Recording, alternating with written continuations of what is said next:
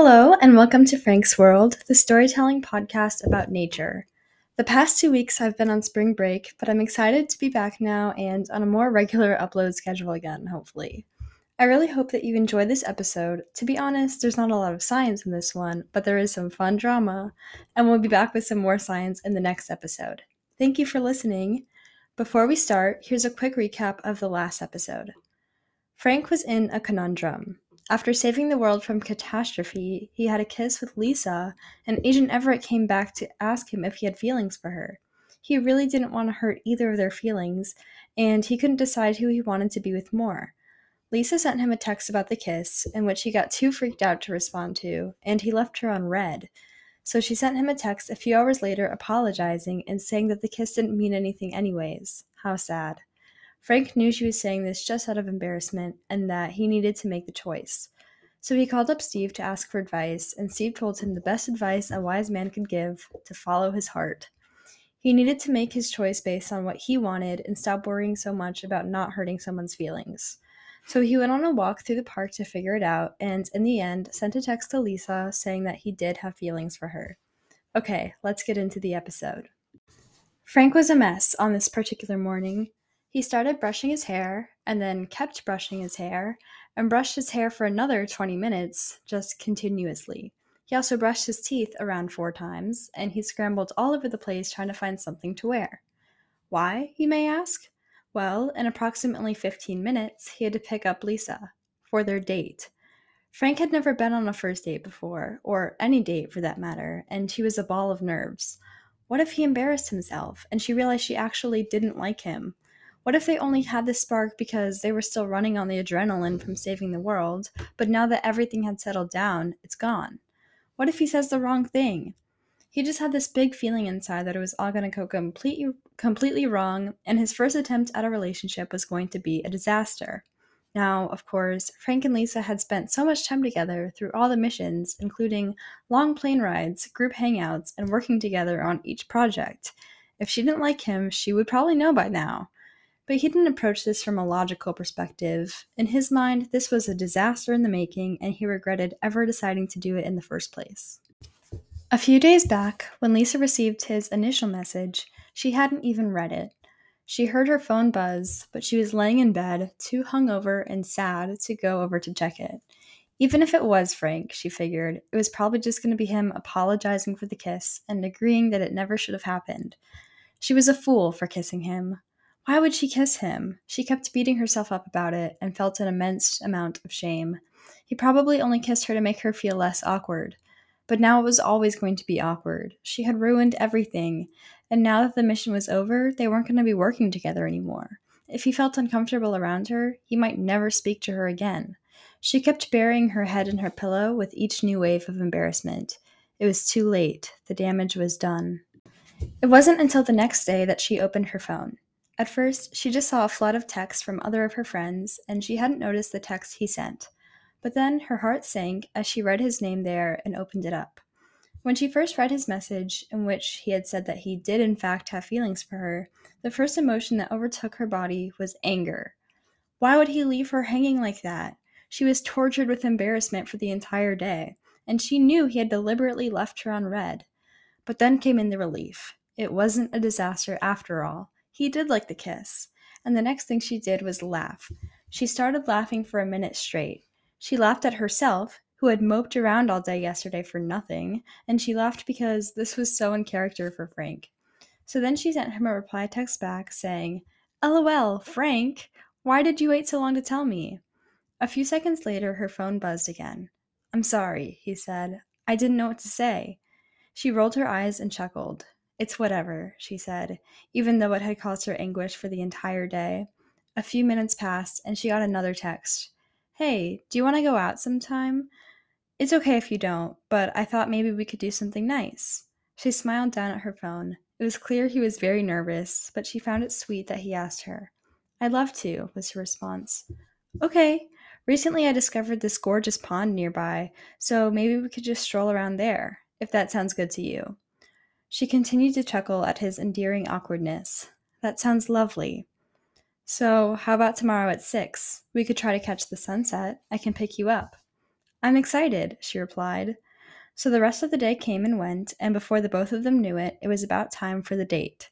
Lisa was excited. Frank was in a state of panic. He didn't trust himself to be able to handle it well. He knew that he was going to be an awkward mess, and so all he could feel was dread. But, nonetheless, he still made sure he was on time and got in his car to go pick her up. On the way over, he took deep breaths and tried to calm himself down. He knew that if he went into this with this many nerves, it would only make it worse. After about a 7-minute drive, he arrived in front of her house. So he got up and went to ring her doorbell, taking one last deep breath before he pressed the button. A few seconds later, his heart was pounding as he heard the jiggle of the doorknob, and then out she came. She looked gorgeous, with a cute pink sundress, her hair in a half-up, half-down look, and a big smile across her face. Part of him felt more at ease when he saw her. This was Lisa, his good friend. There was nothing to be worried about. And then another part of him felt even more nervous because she looked beautiful, and he realized that he probably looked like a doofus. Then he realized that he had gone for a few seconds without saying anything, which was probably weird. "Hey, Frank," she said to him. "Hey, Lisa," he replied. He then went into silence again. "So, are you ready to go?" "Yep. Yeah, I'm ready." "I'm excited to check out this pond." Suddenly, Frank felt embarrassed. The pond idea was probably stupid. What kind of person asked someone on a first date at a pond? She was probably just being nice about it. As they were walking to the car, she turned to him. "Frank, you're being weirdly quiet. What's going on?" He wanted to slap himself. "I am? I mean, yeah, you're right. I am. I'm sorry. I guess I'm sort of nervous. Well, not nervous, but I guess just tired. I don't know. I'm sorry. I know I'm probably freaking you out." She smiled with endearment and placed her hand on his shoulder. "You have nothing to be nervous about. This is going to be fun." "I'm not nervous," he said. She chuckled. "Yeah, right." They got into the car and he drove them over to the pond, which was also a pretty short drive. There was a parking lot nearby that they stopped in, and he tried to stop his nerves, but every time he looked over at her, he was reminded of how perfect she was and how much he was embarrassing himself. He couldn't bear to tell her that this was his first date ever. Once they got out of the car, they started walking. When the pond came into view, Lisa gasped. "This is really beautiful, Frank. How did I never know this was here?" "It's crazy how we've traveled all over the world to take in these natural marvels, but don't even get to consider the nature that's right here, in our neighborhood. I mean, I just found out about that park, and it's incredible there. I go there all the time," he replied. She chuckled and said, "Yeah, we should do some more exploring together, just you and me." He blushed and then felt embarrassed. "Well, we could do that. We could also just explore on our own whenever we want." She shot him a look. "You don't want to go with me?" "No, I do. I really do. I'm just saying that, like, everyone should explore more of nature in general, no matter if they're with anyone or not."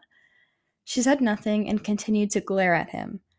"I'm sorry. I promised that I didn't mean that I don't want to go with you. I do." She gave him a little smile, although this time it was more meager. He was kicking himself inside his mind and considering how much of an idiot he was.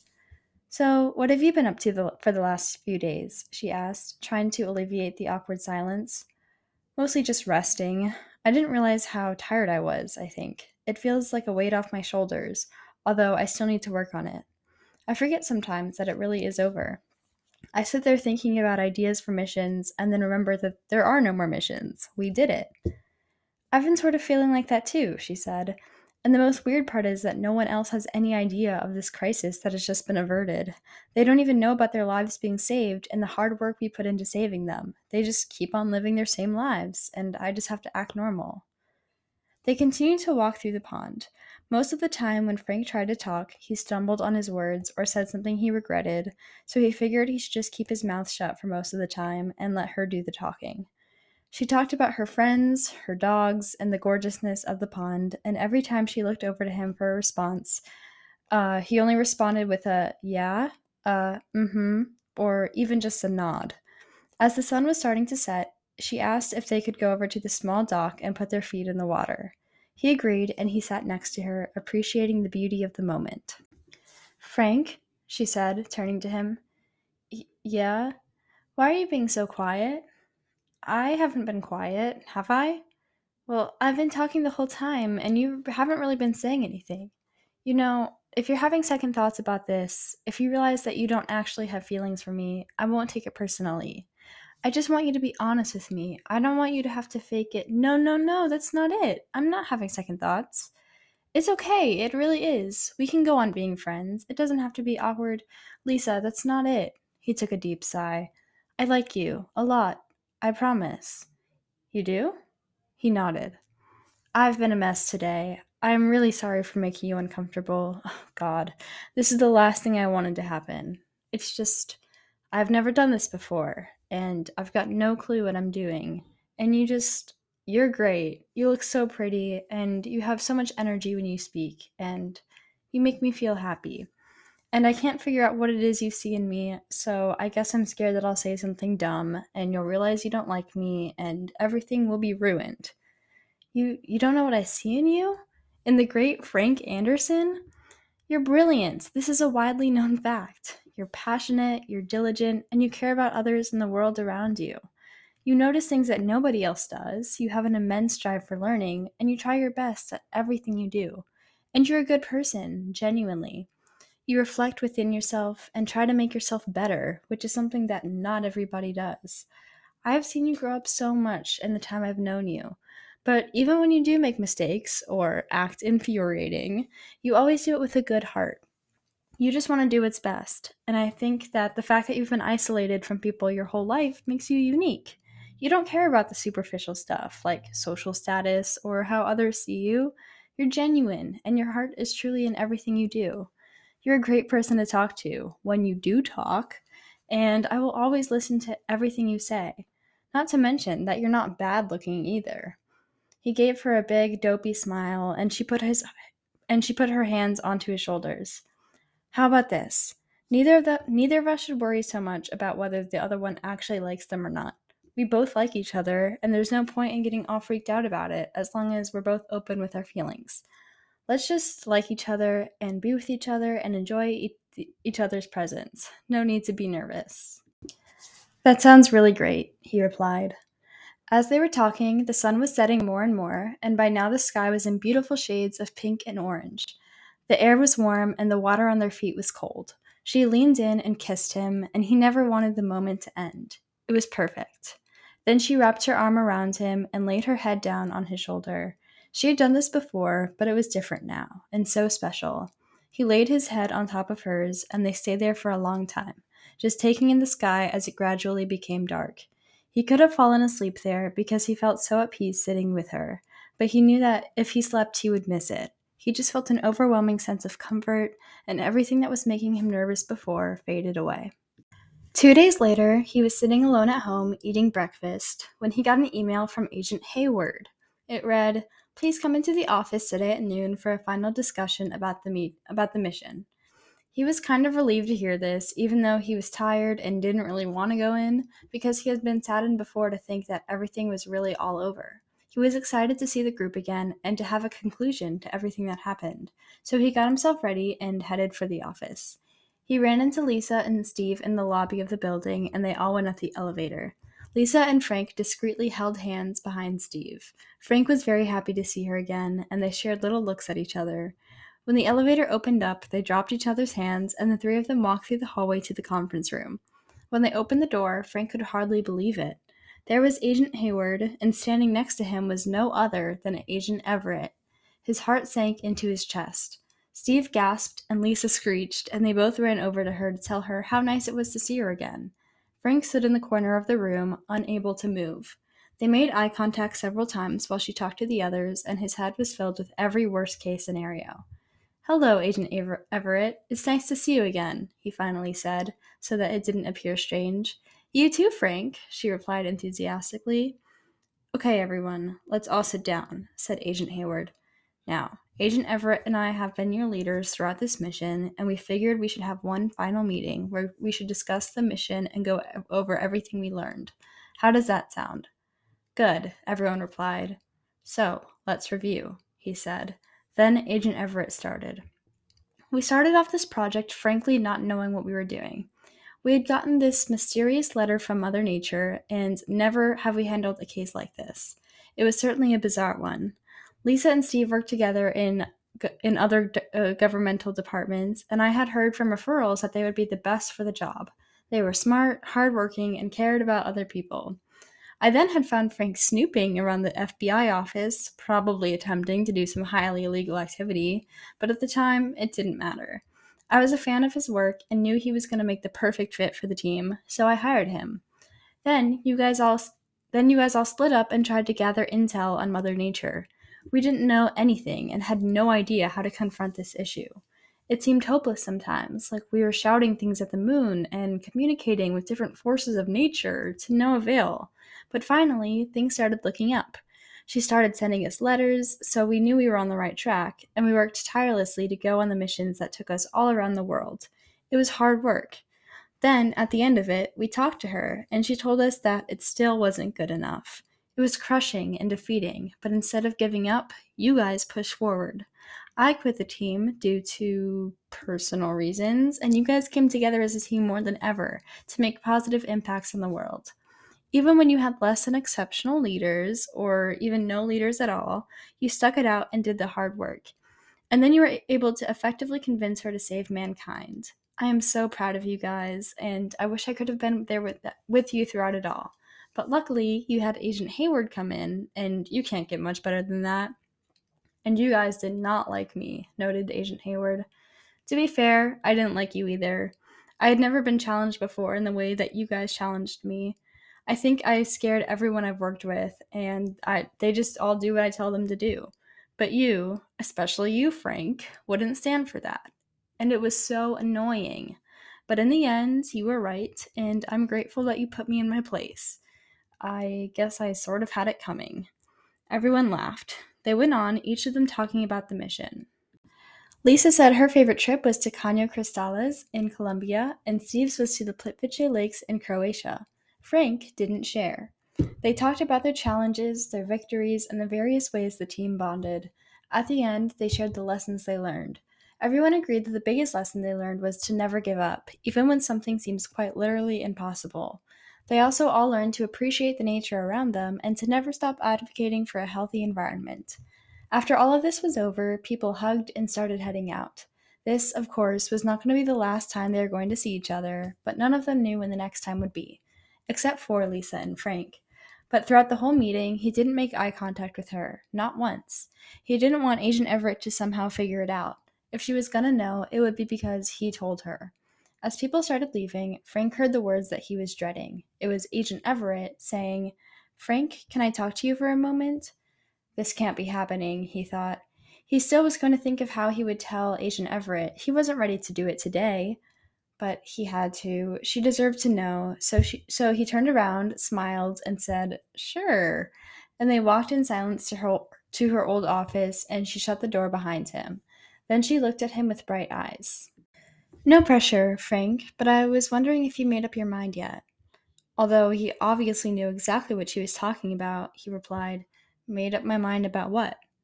"You know, if you have feelings for me or not." "Oh, yeah," he said, and she stared at him, anticipating an answer. After a few seconds, she said, "I guess that's a no." "No, wait," he said. "I'm still thinking about it. I do like you, and I just need to figure out if this will be best." She smiled at him. "So, it's a maybe." "Yeah, it's a maybe." He immediately knew he made a bad mistake. He could see the hope fill in her eyes and watched her thinking about how she still had a chance.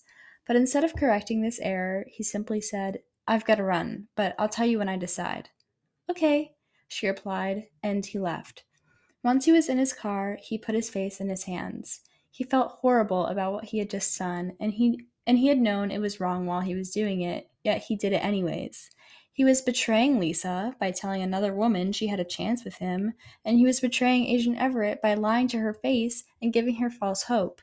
He felt like an awful human being, and he couldn't figure out what possessed him to lie. He should have just told her that he didn't have feelings for her. He didn't even have to mention that he was seeing Lisa. He dug himself into this grave, and he didn't know how he was going to get out of it. He drove home with thoughts swirling round his head. This can only end badly, he thought.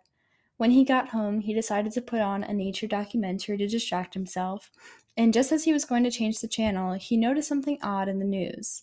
It looked as if a big natural disaster had just taken place on the other side of the country. He didn't look too much into it, though, and just decided to wind down with some ice cream and his documentary. That's the end of the episode. Thank you for watching, and we hope to see you next time.